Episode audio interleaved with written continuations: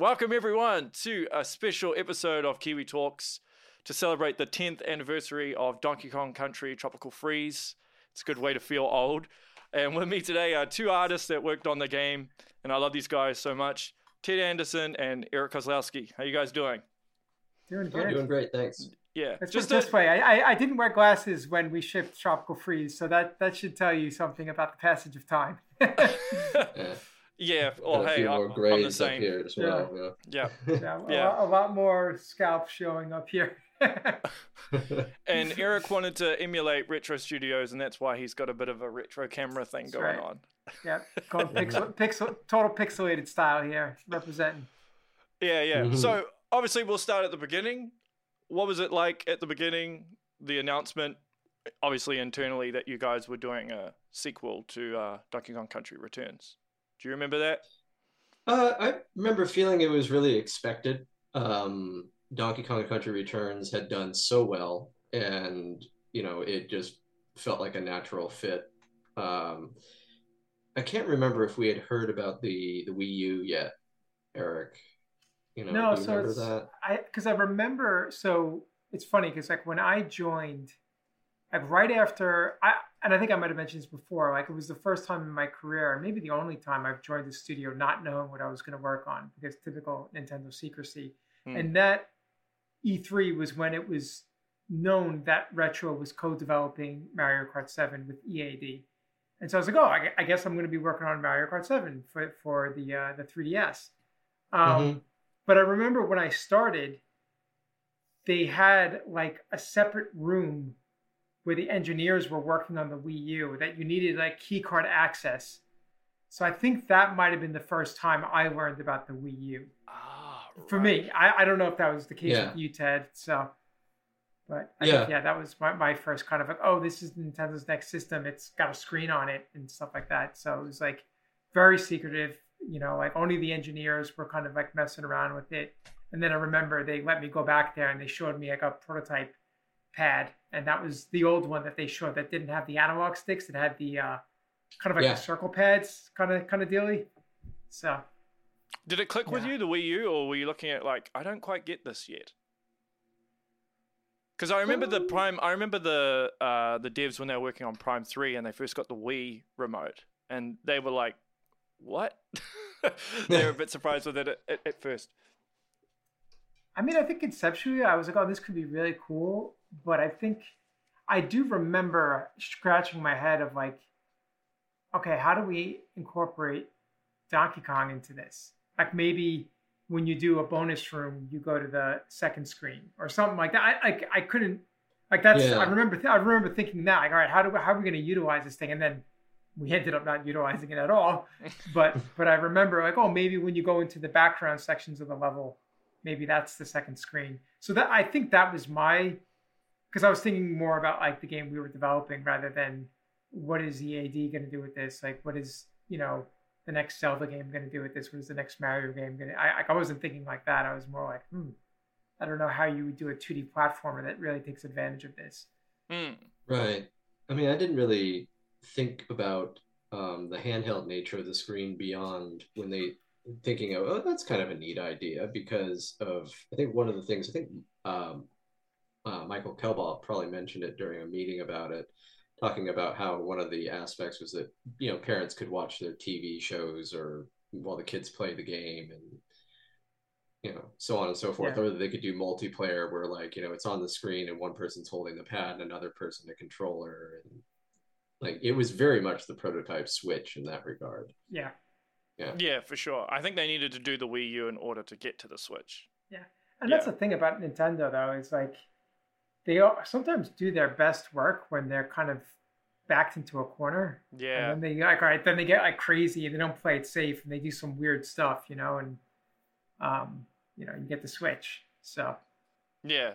So with um with the game, because I would imagine that art is quite far along the chain, right? Because the designers have to prototype rooms and do blue rooms and all that, and only when it's finalized would art start to be put into it.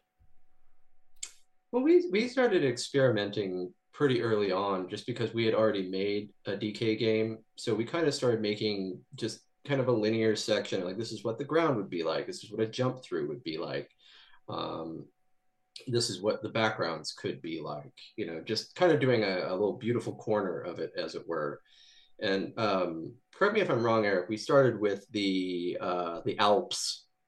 I can't remember what their actual name. No, I think so. Yeah, uh, yeah. So that. it was. I think it was the mangroves because I think like, so one of the big things Oh. like you're right. it Yeah. it was like um the big the big question was like okay like returns stat like you guys because I didn't work on returns Ted did and so they had established the look of this new generation of Donkey Kong you know taking the torch from Rare and so I remember the big question was okay now how does this look in HD now we can use normal maps you know like that was oh Mhm. shit fi- finally a nintendo system can handle hd and and so that was one of the big questions is how do we translate this this style that was established in returns into the hd era? And that was the first big hurdle. So when i joined the team was still 90% like on the finishing touches of getting mk mario kart 7 out the door. And it was me and one of the artists elvin schaefer's and we were just kind of messing around with like tree shapes because I remember hearing that Mhm. like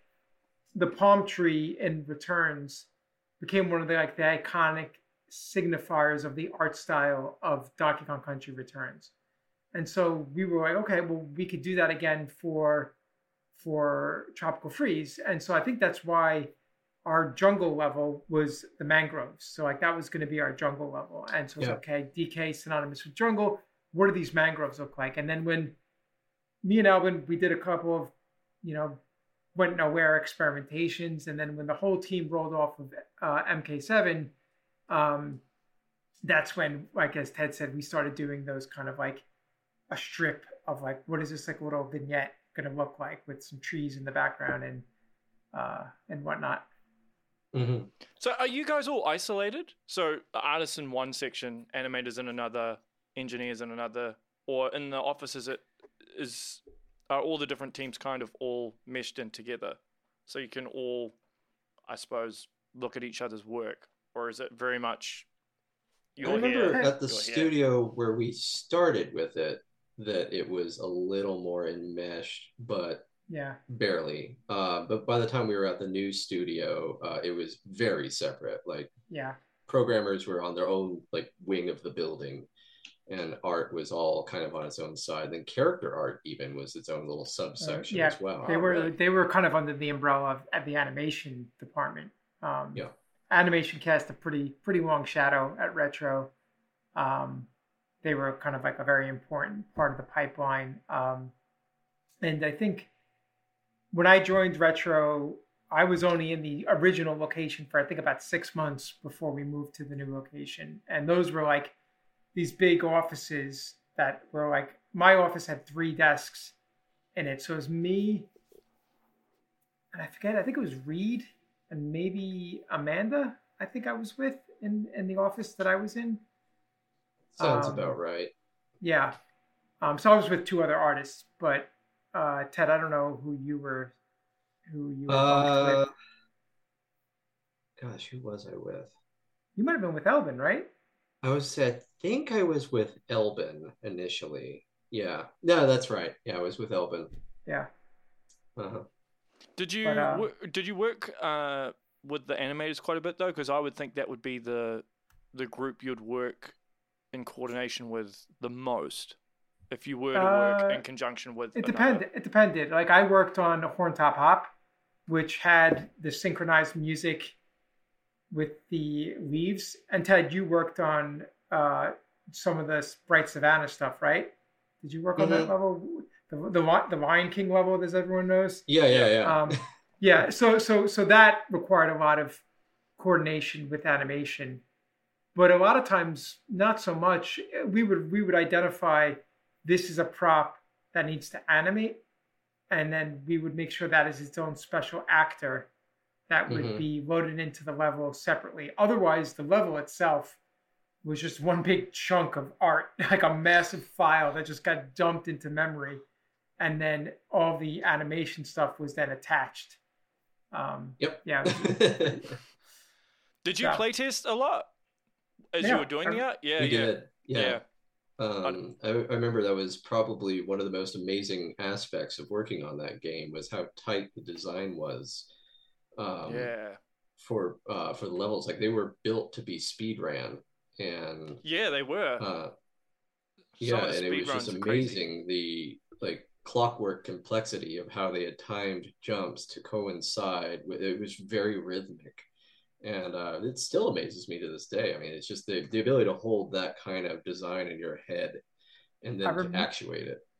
I remember clearly. I was working on, um, I forget, uh, Meltdown Mayhem. I think it's the last level in the game when you're when you're on With the lava. And- Yeah, yeah, yeah. yeah so i was Yeah. working on that and i remember uh, going to the designer and I, I um i can't remember his name was, was it brandon i forget my apologies. Uh, um but i remember going to the designer and saying this level is impossible. Like this is unbeatable. Like there's no way like i was and then by the end of like my time working on the level i was like blasting through it like because you just play it so much you just got so good at it. But your first attempt like any other game Right. you don't know and and you get your ass kicked. And so it was so tightly designed that yeah like you master it through practice and that's how you could just get that like ted was saying that speed run kind of instinct where you're jumping before a platform even appears because you know the timing Mhm. it's going to be it's going to be there um Yep. so yeah like like playtesting the levels was always kind of like um yeah it was like very important because you got to see how the art was like parallaxing you know is this a cool comp when i get to this part of, of the level is this a cool composition here you know like it Mhm. might be it might be cool in a static shot but as you move across and things kind of parallax like is that still interesting so playing the game in motion helped you determine like really cool compositions for the level art um Yeah, Could you- absolutely. yeah Did, uh, Uh, I did- remember just. Oh, sorry. no, no, no. You keep going. This is this is Uh, interesting. Yeah. No, I remember we would have talks about places where um, the the flow of the uh, the level would slow down, and that would be a place where we could really stretch our legs as far as composition goes, because the player would have a chance to see it, you know. Yep. Because otherwise, it'd be like, yeah, they're gonna blast past it super quick. Do you really need to spend a week designing this background that no one will ever see? yeah And, and the very first asset that ted and i collaborated on was this giant uh, steamship in the mangroves and Mhm. I kind of modeled it out. I did some really early base kind of textures just to get the UVs in the right spot. And then Ted went in and like textured the hell out of it, made it look awesome. And then we kind of like broke it up, but we knew, like Ted was saying, that like this was going to be right in the player's viewpoint right before you jump into the minecart and start the level. So we knew that this is a moment where this set piece can really capture the player's attention because the action hasn't really started yet. Because once you're in the minecart, things are moving around, the, the level is rotating. But we knew that we had the captured audience at that point, so it's like, okay, let's give them a cool visual, um, and uh, and it was like a, a a really kind of fun. It was a fun collaboration. I remember really enjoying working on that with with you, Ted. Like that was that was definitely Yeah. a fun asset to build. So Oh yeah, I mean, I've I've always loved working on machinery and games too. So like as soon as that came up, I was just like, "Yep, please sign me up."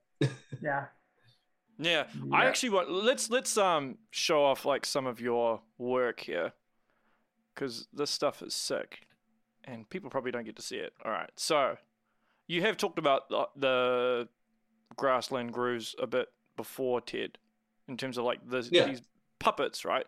Like puppet sticks that um you made. Uh, what else do we have here? Oh, so you did some work on the third boss. This is the third boss, I think. Yeah. I got I got thrown in a lot of the uh, different boss fight rooms. Um, Do you sometimes lose Uh, track of what you're working on? Like, are you like, oh, where is this again? Because obviously, I'm I'm imagining you're working on multiple levels or multiple pieces of art um, from different parts of the game at multiple times, right? So you have to keep track of well- what you're working on. Yeah, definitely that. And then like one of the things that was nice is as the game just accrued assets, like by the time you did get to the boss level, you had so much cool stuff to work with. You're just snapping up pieces and parts from different levels and repurposing them and you know, it's you can really see that here where you've got like the little huts in the background, you've Yeah. got the uh the little um kind of like rope bridges and whatnot, the big uh what are those kind of trees called? The, the baobab Ba- trees. Baobab, yeah, the big baobab trees, and yeah, yeah, it was uh, yeah, you just get to pluck from a lot of different places.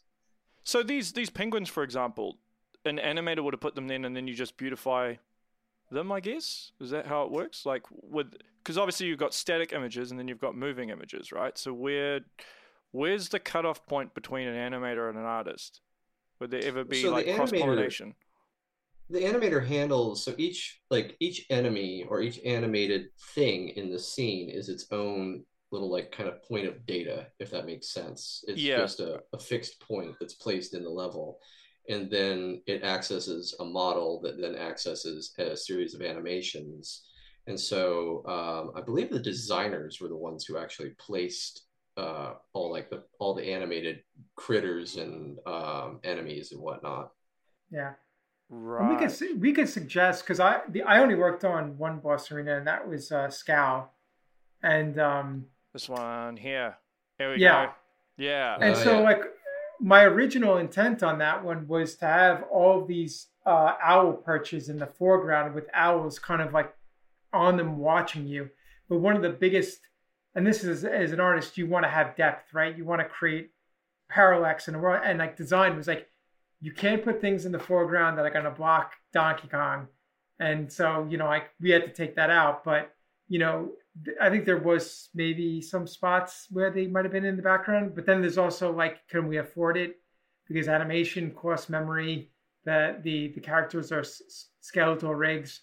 That that memory right there. This was a pretty intense level because it was three levels high, and Yeah, there was a ton of geometry in there. So like this this one, I don't think we could have a ton of like extra characters in the background and stuff like that. So, um, yeah, And then you had, well, stuff from the previous game, right? So because this was from Returns, and then you you changed it slightly for Tropical Freeze.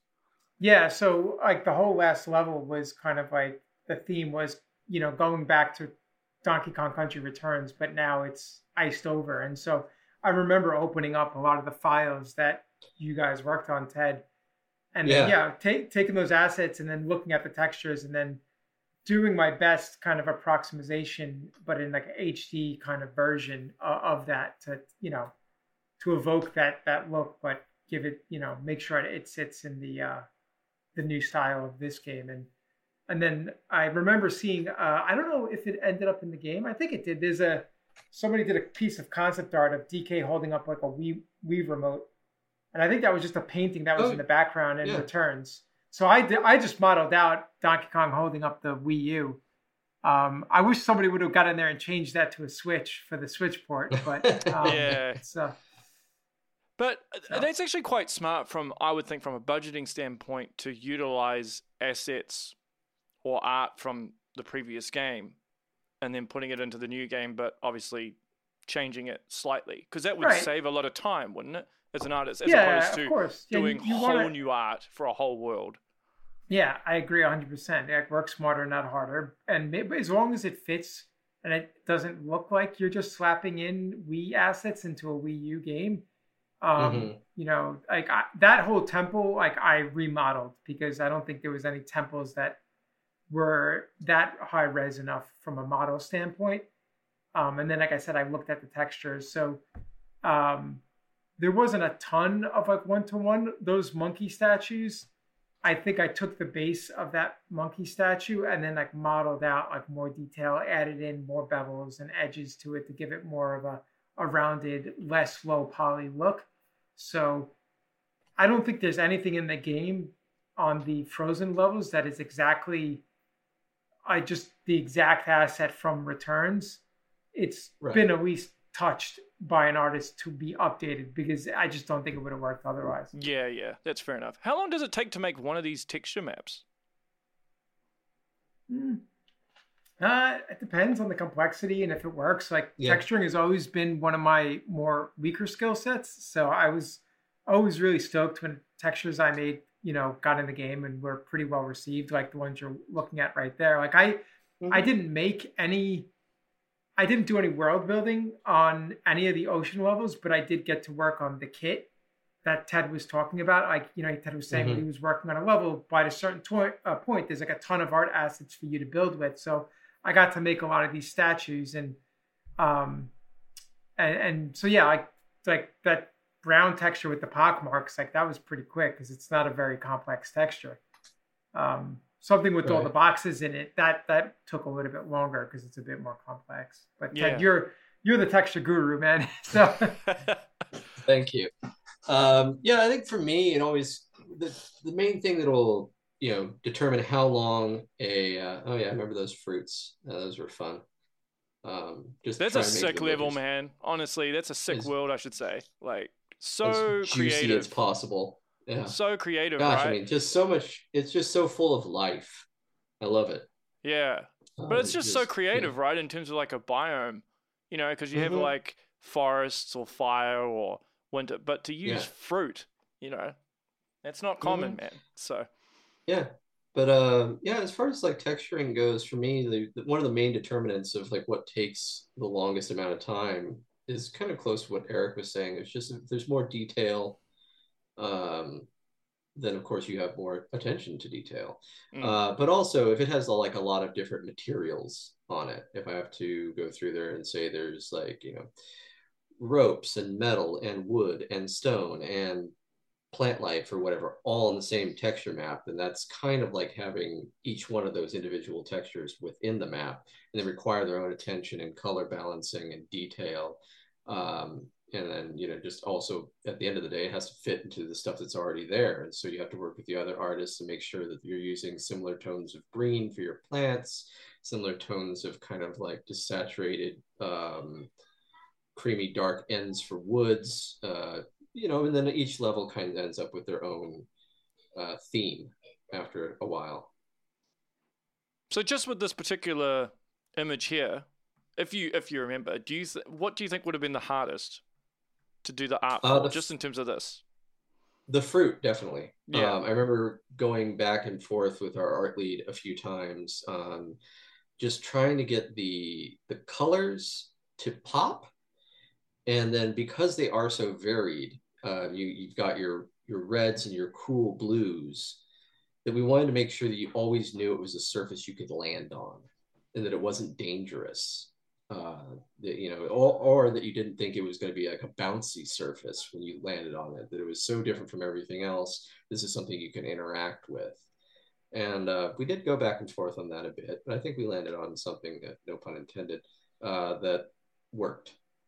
Mm. So But I mean, one of the interesting things I find is you'd probably have to take into account the color of Donkey Kong, right? Oh yeah, Because yeah, because you don't want him to kind of blend in where you lose track of where he is. yeah, Yeah. that's why you'll notice a lot of the wood is mostly of a reddish hue, not of a brown hue. Yeah, yeah. because we have a ton of wood in the game. But I mean, I guess uh, uh, the the uh, Autumn Heights levels, I guess the uh, the windmills have some brownish hues on them. But but again, you know, like the the um, the slats of the of the roof. I remember Ted and I talking about making everything because we knew like the owls were going to be a big presence, and so we're like, oh, let's let's owl theme everything. And then you know, Ted was like, oh, let's make the the roof shingles into feathers, and I'm like, that's fucking awesome. Let's do it. You know, like. yeah. Um, so lots of uh, fun stuff there. But yeah, always making sure that DK was the focal point uh, on the screen was was always a um, yeah paramount. I mean, we So would would- definitely Would you focus on the foreground stuff first and then work your way back to the the background area, or was Mm-hmm. it a combination of both? Like, was there a template to it, or is just kind of you just I'm feel it sure, out? I'm sure every artist had their own kind of way of working. For me, Mhm. I'm pretty ADHD, so like, you know, like focusing on what's fun for the moment. You know, if if I have like a cool vignette in the background that I want to get to before the stuff that's in the foreground, um, then then yeah, I'll, I'll kind of I'll bounce I'll bounce around. Um, uh, but but yeah, it just depends. Um, and it depends. Yeah. Like we would have like check-ins every two weeks. So like if I knew that there was like a check-in coming, I would make sure that there was enough there for the leads to kind of like evaluate. Um, so Yeah, and you got to do these these props pretty much, right? So, so the the, the And barrel a- a cannon. local SMB three tank. Yeah, So so, good. The barrel kind of didn't make it in game. They ended up going with a different one, but I was always happy with how Aw. that turned out. Yeah, it but looks I was the same re- one. yeah. Looks I like- think they went with something a little bit less detailed um, Okay. than, than I did, but I was very proud of the rocket barrel because I got Mhm. to kind of like redesign. There was no concept. There was the rocket barrel from DK Returns, but again, we had to HDify it for this game, and so there was no concept art for it because we already had a rocket barrel. Hmm. And so when they said, "Hey, Eric, can you build this prop?" I remember being like, "Okay, well, how can I embellish it and make it look like the same asset but better?" Um, and that's what I came up with. And I was fucking stoked when I saw the Mario Brothers movie that they used this design in the movie. Like it's pretty close. And I Oh, was yeah? like, yeah, I was like, yeah, I was Oh, like, that's holy cool. shit, that's pretty damn close. Like, there's obviously it's Yeah. way more detailed in it and stuff like that, but I'm like, that's pretty close to the design that I came up with. And I, I don't want to take all credit. The original Rocket Barrel design is the fruit of another artist's labor. I just took it and, then embellished it from Tropical Freeze, but seeing the embellishments that I added represented in the movie was was a was a thrill. So It makes me Um, wonder if they do uh, an animated DK movie, and I know they got the what is it, the DK theme park that they're working Mhm. on at Universal. Whether they'll use some of your your art. I don't know, man. It'd be cool. It'd be, I mean, I mean, they definitely would reference our, our work, you know. Well, I mean, the tikis are going to be in the theme park, so Ted, like, I, I'm sure that like Yeah, some some of the stuff Oh, you that'll did be on, on wild. yeah, some of the stuff you did on returns might make its way in. So because yeah, really I, cool. I I did see the tikis show up in like the uh that was a fun level, the uh, juicing one. Um, because I got factory. to uh yeah, the factory one with the square the, the square um uh, watermelon.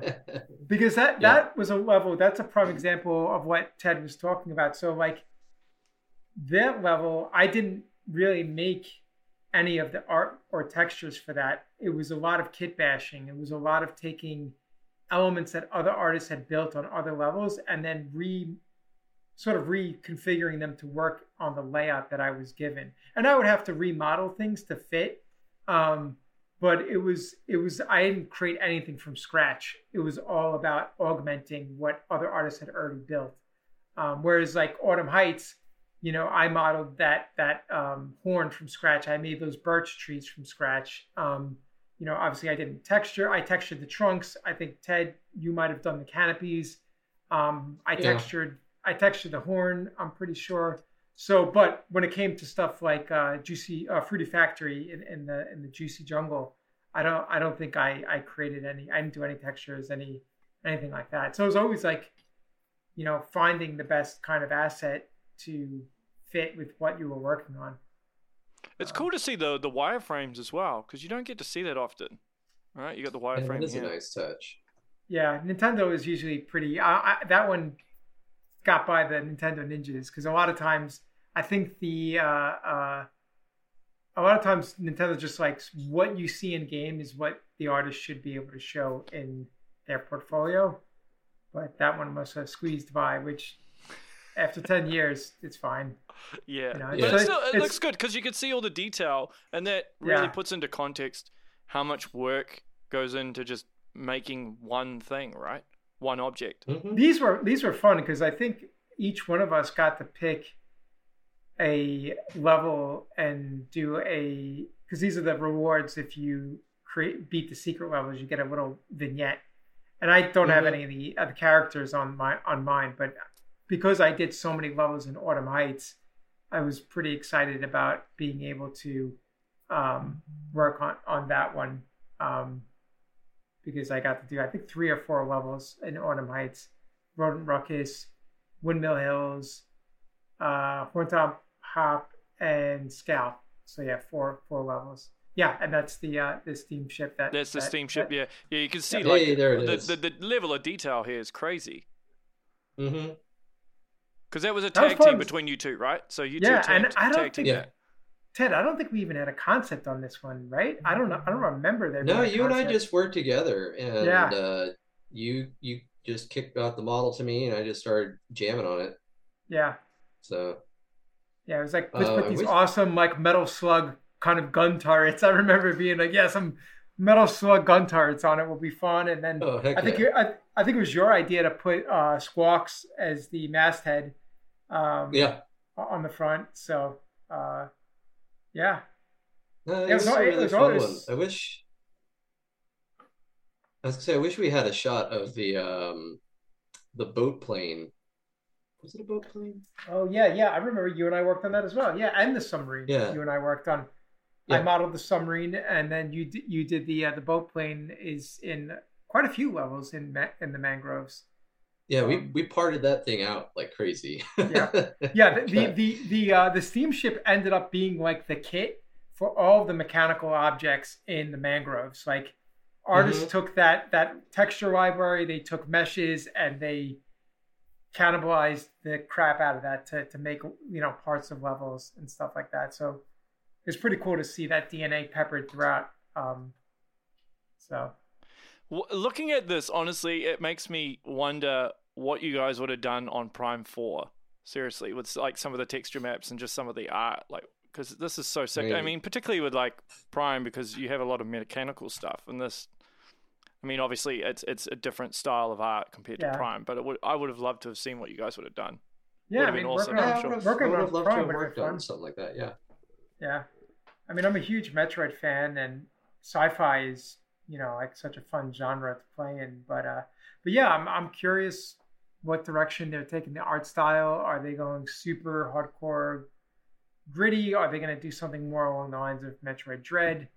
Um, you know, which is a bit more clean and kind of like, you know, very very strong silhouettes. And, and I think Mercury Steam has like a really strong, like house style. Like you could see the work they did in Castlevania. You could see that echo in Dread. Like Definitely. there's a couple there's a couple of characters where you could be like, oh, I could see the character artist who modeled that character worked on Lords of Shadow and stuff like that. So so I'm curious. The you know the art director they have on Prime Four, I think he worked on Mirror's Edge. So I mean they're in good Oh, wow. hands. So Yeah. Um, And I mentioned the wireframes. stylized For, game. yeah, I mean the wireframes for anything Metroid related would probably be far more than this. I would think, wouldn't it? Yeah, I mean, if it's a Switch game, Switch Yeah. is more powerful than the Wii U. But if Yeah. it's a Switch 2 game, which again, I have no idea whether it is or not, uh, um, if it's a Switch 2 game and they're saying Switch 2 might be as strong as like a PS4 Pro, maybe? Well, there's, there's rumor? yeah, there's a number of rumors, and I don't know what Yeah. to believe. Someone said it was like with with DLSS, they can get it up to what series? Is it S? I lose track of which one's which. Is it S? Yeah. That's the weaker one.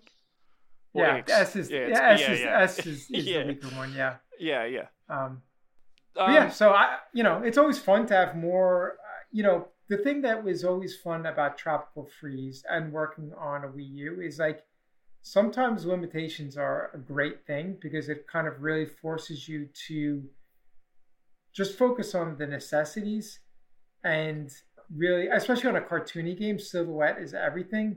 It's all about the Yeah. big reads, not the fine details.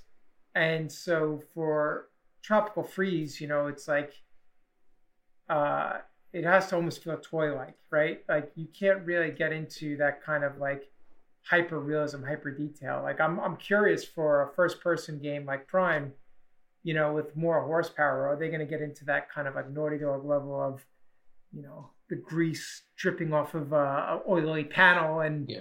all that stuff. How stuff? lived in will the world be? Exactly. Yeah. well, it still has um, to hold 60 frames per second, so Yeah. they'll So- have to they'll have to work all that out. Um, I know Yeah. when I spoke to you uh, last time, Eric, you mentioned that you did you guys uh, did crunch on Tropical Freeze. Was it a Yeah. small amount of crunch? How long was the crunch? It was pretty long. Um, I want to say Well, it also six- wasn't just it also wasn't just singular because we would Right. have milestones and there would be crunch for those milestones. And um, I remember there was a couple of those that were pretty gnarly. Uh, yeah, espe- like- especially around like E3. There was the E3 push. Ah, yeah. That was that was that was a pretty gnarly Yeah. one. Um, the the main crunch push for launch was pretty. I mean, I've done quite a few crunches in my time. Speaking my own personal experience, every artist, every employee, every every developer on the project has probably their own opinion on it. For me, it was pretty manageable. I I didn't feel. I mean, obviously, it was you know working weekends, which sucks, unpaid, unacceptable. Crunch is not an acceptable practice, but when I compare it to other things, like it, and this sound- almost sounds like Stockholm syndrome, but it wasn't as bad. You know, they did bring in like um, uh, I remember they brought in a, a, a table, uh, no, um, chair massage. You know, so we could sign up for free massage and stuff like that. Which yeah, that's good. hey, I mean, I took advantage of that. I was like, sure, Oh, heck um, yeah, Why me not? Why not? yeah, yeah, yeah. Um, yeah. but that was that was my experience you know um, i think other departments had it way worse like i remember vfx was really behind the eight ball um, Yeah. so i remember like uh, sean and chuck they they were crunching way harder than i know that than i was crunching um, Yeah, and- I remember and- there was a time where I pulled on like uh Sean's entire uh task list i remember that just Yep, to free him yep, up for VFX.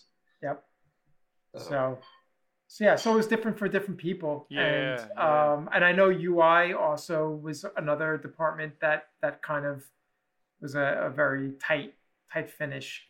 Um, because people don't remember, but the game was originally supposed to ship November 2013, and we That's got right. It delayed got to- delayed to Feb. Yeah. Yep. So, but I do think those extra couple of months did did make the difference to, to do some spec VFX, kind of get them going where they needed to get. And I Um, suppose you would have had less oversight from Japan as opposed to the designers, right? I mean, Nintendo of Japan would have been hounding the designers, I'm sure, because of their design philosophy and how Yeah. much of an anal retentive they are with that stuff. But Yeah, and there was a couple of situations where they would come in and play test a level that was pretty arted and then say like Mhm. this is too short or too long or this section is not fun and it needs to be redesigned. And you're like, Yeah. but the art is done and they're like yeah. don't but, care. But we but we don't care. It's got to be fun. That's the you know, and it's like just real leaning into the mic and being like, "That's great." you know, uh, I mean, I think Windmill Hills was one of those levels, um, and that's that's probably my favorite level that I've worked on. Um, but that level was shorter at one point, and I think they wanted to make it a little bit longer, and I had to like, and then you know, make like uh, find a way to stitch in new art in in between.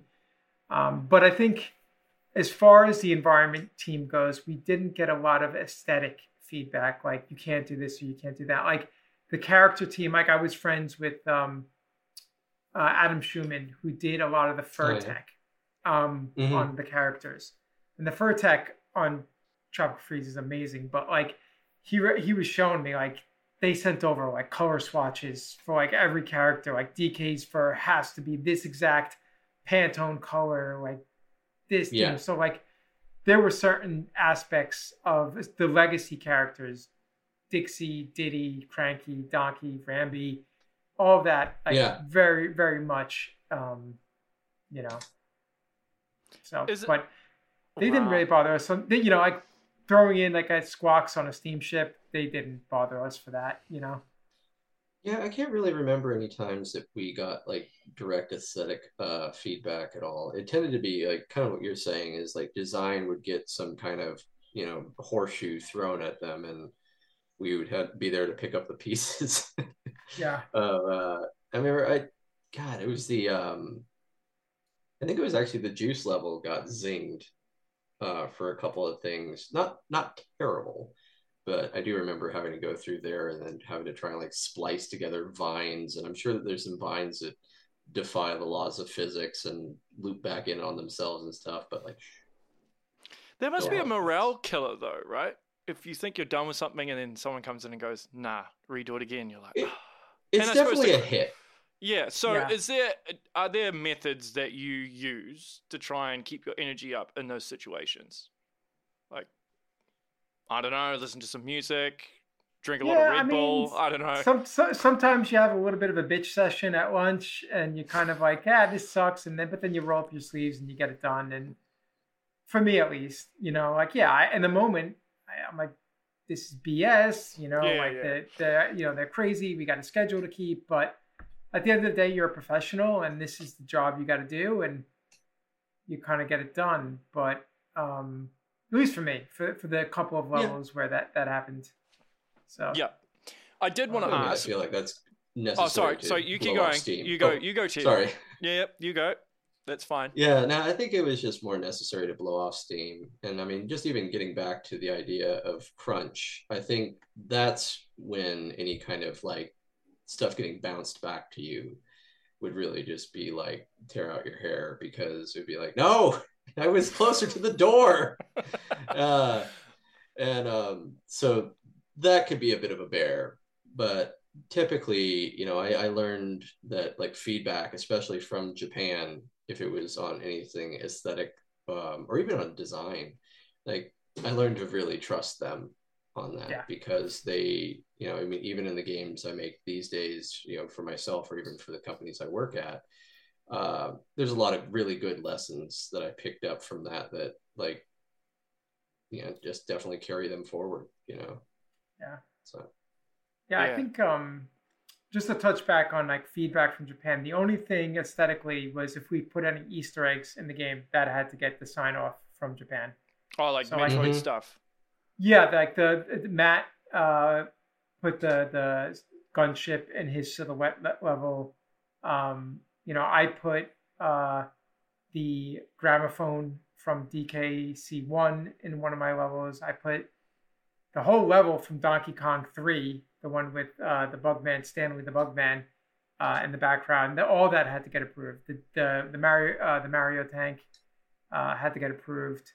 Um, How long does it take? Out of curiosity.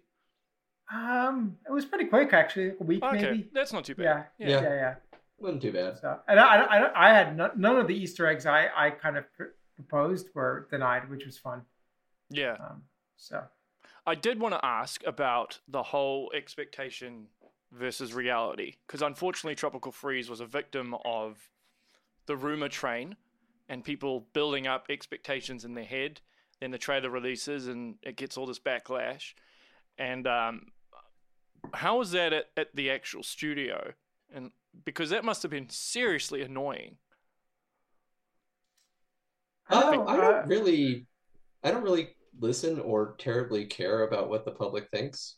Well, that's good. For me, I'm, I mean, I. I know that that I might sound a bit that. cold, but like, um, I can't change how they feel about a game that's already out. And, you know, occasionally you get somebody with a bit of knowledge who knows what they're talking about and they give you some good feedback. Um, and that those tend to be more like well constructed.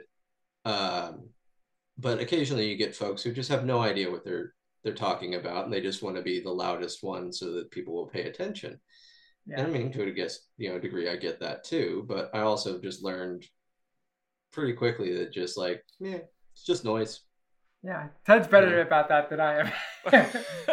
Well, I, I, uh, I was at that E3 where we showed it off, and I remember I get the hotel room that night, like reading through. I guess it would have been NeoGaf at the time, and you know, uh, there was quite a big thread about like, oh, Retro's new game is another freaking Donkey Kong, and you know that was just the internet getting themselves up into a, a frothy mass of like that Retro for whatever reason was going to do a Western take on a Zelda or something like that. And so everyone was Right. believing this weird fever dream of what could be. Mm-hmm. And it's like, no, Donkey Kong Country Returns was like a really financially successful game. Yeah. Like it did It sold, really like, well. 10 million or something. So Yeah. it I was makes gonna say, that thing did numbers. Yeah. Yeah, so like yes. they're making we're making a sequel, guys. Like this is economics here, you know. So like we're not gonna just chase a, a, a pipe dream because it'd be fun.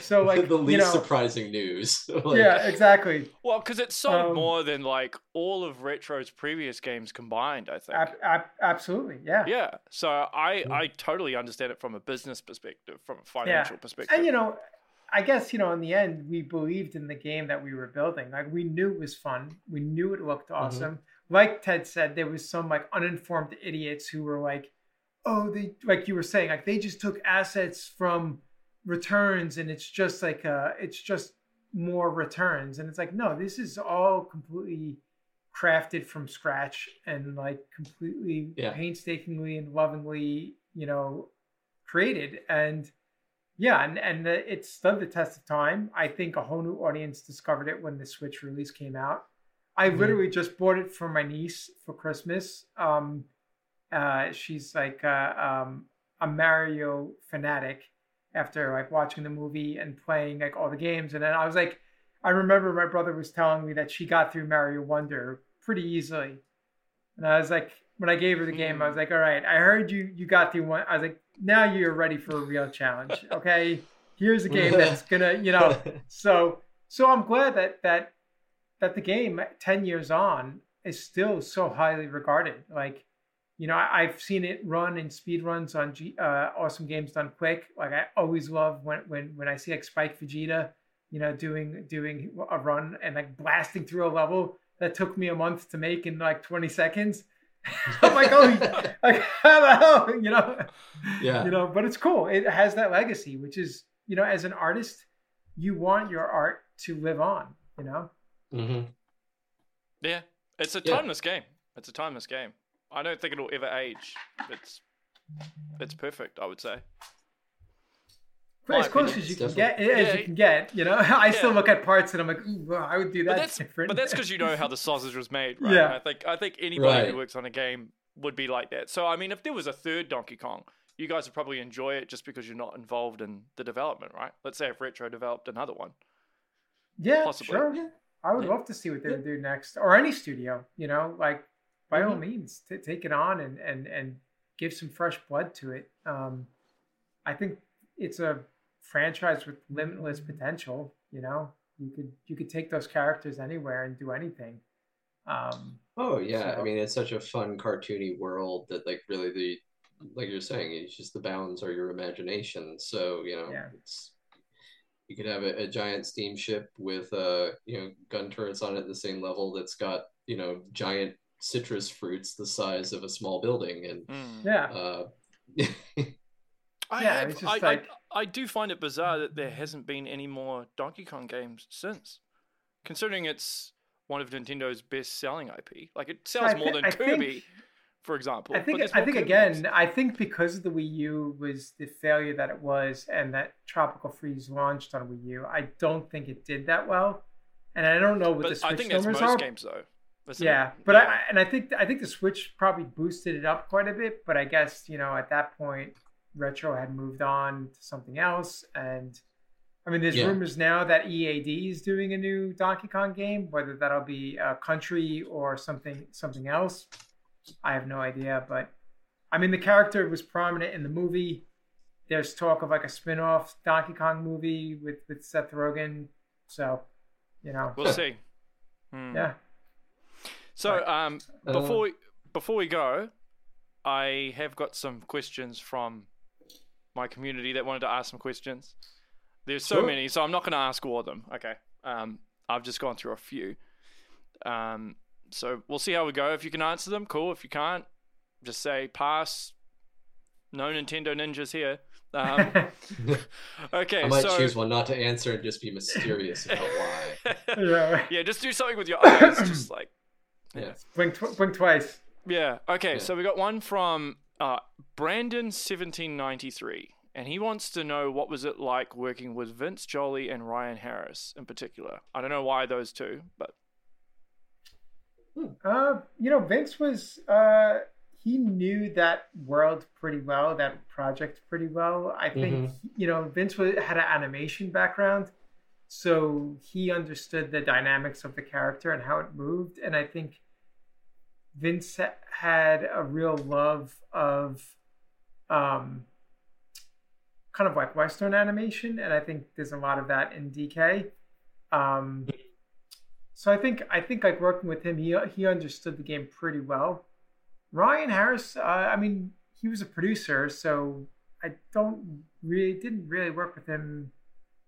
What was yeah, he a he would be like leading meetings every once in a Yeah, while, but yeah. it was not like Yeah. a direct interaction. Um, I'm I think, assuming yeah, this I kinda- question might have came off of Wikipedia because they're they're listed as like the names on like Wikipedia. So Yeah, yeah. I don't know. I don't know why he chose those particular names. There might have been a particular reason, Uh, but he didn't state why. So I'm, yeah, I'm as curious as you Yeah. are as to why those specific people. But yeah.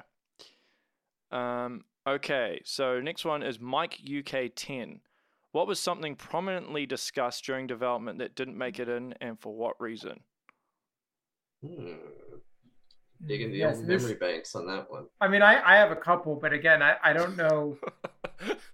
I don't we know we I could be we could say. be moving into dangerous territory here. Yeah, because Yeah. there was a couple of things. Um, I know there was um there was some was it a moon concept art? I think it was. yeah, Yeah, and Yeah. that didn't make the cut. right. For I think like reason. early on. I think early on.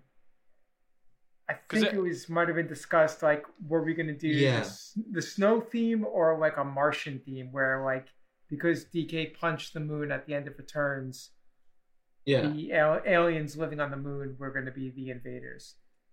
Um, I think that might have been, but I I, I, remember can't. seeing I can't some remember. like like concepts of that, but there was very few in number, and it was Yeah. like almost like at the level of like doodles. Like you know, wouldn't it be neat if, Yeah, but Yeah. never anything Never- concrete. yeah, Yeah. like so so superfluous that it never even entered into uh, uh like a model. Like you know, like we were pretty settled early on with the snowmads and all of that as being the direction going forward. That makes me wonder. So, uh, So, yeah. do you guys all just sit there in one big meeting and just brainstorm ideas? Is that how it works in these things? Like, or is it is it left to certain individuals to do that, stuff? I think at a high level, certain individuals. So like I never had a like I said, that's why like we're racking our brains. Like I I don't remember like the Yeah. core concept of tropical freeze, but when it came to like I, I've talked about the the the clock tower inspiration for Windmill Hills, right? Like being a Castlevania Mhm. fan, like stuff like that. We could like brainstorm and say like like like I said, Ted and I sitting down and being like, hey, let's do a bunch of like feather you know imagery on these architectural pieces for the the uh the alps um Yeah. stuff like that was within our purview because that was on a per level basis but like you know like i we didn't get to say like hey wouldn't it be cool if you could play as cranky and dixie in this game like that came from way above our pay grade um type of stuff like that so Okay. Yeah. Well, that kind of leads into the next question, which is from a Dondi boy.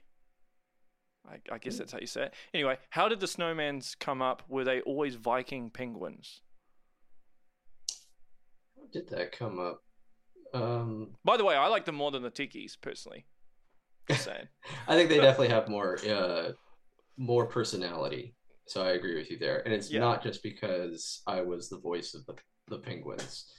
What? Um, yes. Just a random mic drop there. What the heck? yeah. yeah. How did that Uh, happen? no, I remember they uh, they um, the audio team put out an email asking if anybody wanted to come help out with sound effects, and I was in kind of a, a spot between big projects, so I went in there and volunteered. And they said, "Oh, well, you can do penguins," and I was like, "Okay, well." Try and briefly think what a penguin would sound like, and uh, the only thing that popped into my head, uh, I'm not sure if you all remember that cartoon from the '90s, The Critic Mhm. but there was um, this episode where Jay Sherman's dad and mom go flying off on a vacation, and it tends to be really cut rate. And it turns out that you know their their plane is going to go down, and the dad goes to the the cockpit and he goes, "My God, the pilot's a penguin, and he's been drinking." And then the penguin just goes like whack whack whack whack whack. It just and that's just always stuck in my head. It's just the, the whole like penguins can't fly, you know. So it's just kind of ran with that, and that's you know that's my little grumbly voice whenever the penguins are making noises. So was it one take? Did you do it one take? Um, yeah, just a whole bunch of different little like gravelly noises, and you know, different tones for like being happy, being mad, being frustrated, being just kind of like you know, you know, whistle while you work, kind of you know, you know, just little weird little things like that. Just anything that they could like pull from and turn things into different noise catalogs. And then they uh, they grabbed a couple of us to do Pompey's Arena just to get a bunch of sounds going around. So because that mm-hmm. was like an like an audience and stuff like that. So, but oh yeah, yeah that was boo. Yeah, yeah, yeah, yeah, yeah, yeah. Stuff. yeah. Just so there was more than than just Ted. um, to, to, to, get to get the uh, but yeah the um I, I do remember that because like retro has a pretty impressive foley lab like that that audio lab is pretty smokes badass. yeah they do yeah so it makes me want to go play it again just so I can I can listen intently for the sound effects. Yeah. Mm-hmm. Yeah. Um, last question, which is from AC-QU9NG. Interesting name. Was there much reciprocal inspiration within the studio? Would you listen, for example, to a David Wise track or look at a level layout and purely on that be inspired to make a world or a level in this case look a certain way? The yeah, music I'd say came, so.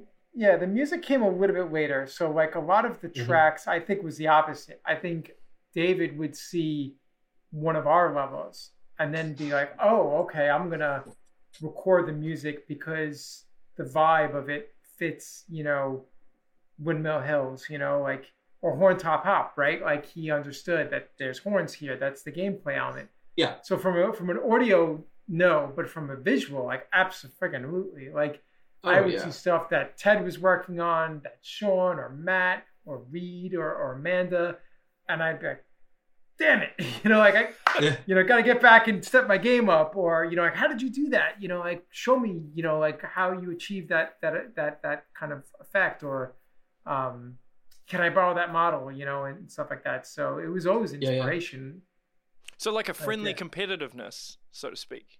I wouldn't even call it competitive. competitive. It was very cooperative. Yeah. Cooperative. Um, okay. Yeah, yeah, it was a very tight little team. Um, and you know, I mean, as far as like looking at something immediately being inspired, like we would we would get the uh, you know the gray boxes of the rooms and run through there, and immediately my mind would be like, oh, well, those platforms definitely need to be made out of uh, a plane's wing with the the access point in the middle being the plane's engine or something. Like I just look at it, be like, oh yeah, I know what I want to do with that. And like, you know, it's gonna be suspended by vines in a very Gilligan's Island sort of way, you know, just um just drawing off of different ideas for that and just basing it on what I'd seen, kind of some of the concepts we had. Yeah, yeah. I mean, I remember you, I remember you taking one of the uh, like ancient statues that I made for the water level and then you worked on the level where like the lightning is striking. And i remember you like made an entirely new statue just by like taking pieces and like reconfiguring them in a new way. And you had like a mouth with like teeth coming out of it. And i remember mm-hmm. seeing that and be like holy crap i never imagined that like from the base kind of like statue that i did for the kit that something new mm-hmm. like that could be completely reconfigured in a completely fresh way. So it was always like inspiring to see that. And like conversely, like I was saying, like when I was working on Fruity Factory, again, I was like, all right, this is a factory level, and like I, I love like industrial kind of um like talking about interior design, like industrial aesthetic is like my jam. Like I, I love lofts.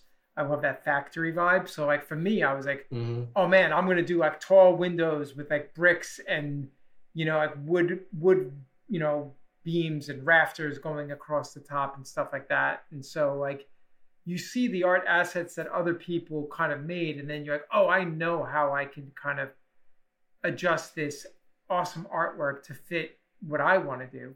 And, you know, so it was like always being thrown around like that, like constantly. So it was like really collaborative, like like Ted said, like never competitive. Like why would it be? Like we're all making the same game. Like I I I I think maturity for me as an artist coming up in this industry is like I stopped looking at my individual contribution and more the final thing that was developed. Like I am very mm-hmm. proud of the art I made, of course, but I am more proud of the the game that we made as a team. That thing stands the test of time. Hmm. Very, very few people care about, you know, the rocket barrel or the steamship, right? Like that's one part of it, but they care about Tropical Freeze, you know, like Mhm. they care about that game, and you know, it's like I met Ted working on that game, a lifelong friend. That's Yeah. way more important than than anything that I worked on that, you know. So, you know, it's maybe cliche, trite, and sappy, but it's true, you know. Yeah, it's, it's Yeah. good though. You need to hear more of this, man, because like there's so much toxicity in the industry, particularly at the moment. So it's, it's nice to hear this sort of stuff. Um, final final question before I let you guys go. Uh, do you have a favorite level in the game? You don't even have to have worked on it. You just your favorite level in the game. That's a great question. That is a great question. I haven't really thought about like a lot of uh, the levels for that game in a long time too. Well, so- I suppose was there a uh, one level that you Mm. played through and you were just like, "Holy shit!" This. I, I do. I do have a favorite level. Um, it's a minecart level in the ocean world, and you go Ah. like underground and with the with the 3D camera change. yeah, yeah, Yeah, and, and that's my favorite level. Yeah. and uh, uh, Teague worked on that level, and he was a badass. And like gosh, he yeah. did some, yeah. There's a, there's another underwater level that he worked on as well. That there's like two, and I was always like, damn, that's a really fucking good level. So th- those two really come come to mind for me. That that weren't levels that I worked on. One of my favorite levels that I worked on that no one ever really gets to see is because it's a secret level is um I forget what it's called, but it's plungers. Like so the whole level theme is about stepping on these um time release dynamite. So like you're stepping on the plungers and everything's blowing up. Yeah. And that was that was a um it was a very difficult level to work on because my art lead kind of like upended the tea table on me a little bit, wasn't thrilled with the direction I had taken the level and had me restart it. And I think it I think it turned out better for for that, but at the time I remember being pretty frustrated, but it's a, it's a favorite level of mine because I made it work under very kind of like like tight tight deadline and it, it's so Those Yeah, secret, I- secret levels are hard, man. Like Yeah. really Yep. hard. Yeah. That they are. Um, yeah, for me, I just I, I remember like for me it ended up being a lot less about like the actual gameplay that was going on, but just seeing like the the artwork that people were putting together and just the the stuff that um that you know I, that, other artists had worked on that I really really enjoyed was there was a lot of really great stuff within uh you know Bright Savannah uh, was just really colorful and pretty, and you know, just um, you know, also like Seabreeze Cove has some just gorgeous places in it, and yeah. yeah, so it's it's pretty darn neat. You know, it's just I think probably the best aspect of anything is just seeing a game come together, and especially when you start really getting into the meat of production, and you see that yeah, you know, all this is coalescing, it's coming together, and it's being very cohesive um, it just you know it fills your heart. It's great. Mm. Yeah. I mean, it's still 10 years on, probably one of my favorite projects that I've worked on. Um, Mhm. In a 20 year career, that's that's saying something. So um, Well, that it's until Project timeless Saturn game. comes out. When Project Saturn comes out, it's going to be the best. do you guys want to do any plugs before we wrap up for your games? Obviously, Project Saturn. Ted, what are you Yeah. working on at the moment? Um, so my personal game, we just started a brand new game over at Pixel Pushers, and we're just trying to get to the level of uh, a demo right now. but we're doing a a kind of throwback to the uh, golden days of survival horror with stuff like Silent Hill 2 and uh, the Resident Evils, um, you know, one, two, and three. And uh, we're we're doing one called uh, Five Points Mall, and it's going to take place in an abandoned mall, and you're going to be using voice commands to help your uh, your characters solve puzzles, defeat bad guys, and unweave a pretty interesting story that's coming together right now. And um, we're doing it in a kind of retro uh, style for that period. So like think like latest of 90s and early 2000s uh, style art. And I've uh, seen I've seen some screenshots. It's it's effing cool looking. Like, and that was early. That was early stuff. So I don't even know like the latest, but the stuff you showed me way back, I was like, this is this is cool. It's So, geez, yeah. it's a tease, man. It sounds sounds very very interesting. Well, hopefully we'll have something really cool to show pretty soon. Uh, we're getting uh, the story. Uh, have a good friend um, named of Zach uh, Guerno, who is uh, doing us a story write up right now, and kind of it's almost like writing a script, really, because we've got you know four characters plus you, and you all have interactions, and it's trying to find out kind of a mysterious, mysterious, uh, unraveling the mystery of what's going on with this group, and why you're here and why you can't get out. So Coming soon. yeah, well, we'll see. Yeah. Fingers crossed. Cool. And Eric, Project Saturn. Yeah, any so updates, we're, dude? we're getting we're getting closer and closer. I mean, stay tuned. Fuzzybot.com. Uh, hopefully, I don't know how much I could say, but uh, yeah, This we're, year? we're- This year? I think that's the plan. I Okay. think that's okay. the plan. So um, it's pretty exciting. It's been it's been a long road. It's it's gonna. I think it tops Tropical Freeze for for my favorite project. Unfortunately, I whoa. mean, I mean, I am art directing it, so Yeah, I, I you know. Yeah, you got to believe in what you're working on. yeah, Yeah. exactly. Um, Yeah. But no, I it, Well, I it can't looks wait amazing. to see it, man. Yeah, the gameplay is super fun. I holy crap! Like the animation team is just crushing it. Uh, hearing some new music the other day, like Game Awards Yeah. reveal? I don't even know. That's that's beyond me. I'm so head down with with uh, with just figuring out like you know all the day to day stuff, managing the team. But no, it's amazing. It's it's a fun project, and yeah, if, um, we'll probably have some updates on our website soonish, maybe. But um, you know, I think we've done some we've done some playtests on our Discord with our community and stuff like that. So we're we're we're indie, so we're not like as tight-lipped about things as like Nintendo is, but there is certain things that we want to surprise. It's more about surprising than being like super secretive and Yeah, stuff yeah, like fair that. enough.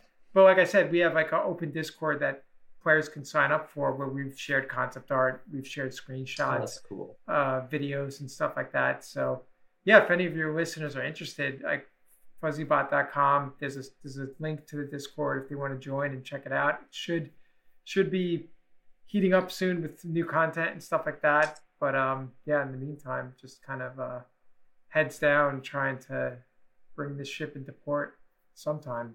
Yeah. So Well, good things take time, right? yeah, exactly. So, Yeah. Cool. All right. Well, there's the show, everyone. Make sure you share, like, and subscribe. If you haven't played Tropical Freeze, shame on you. Go play it now. And uh, yeah, stay safe until next time. See you later. Right.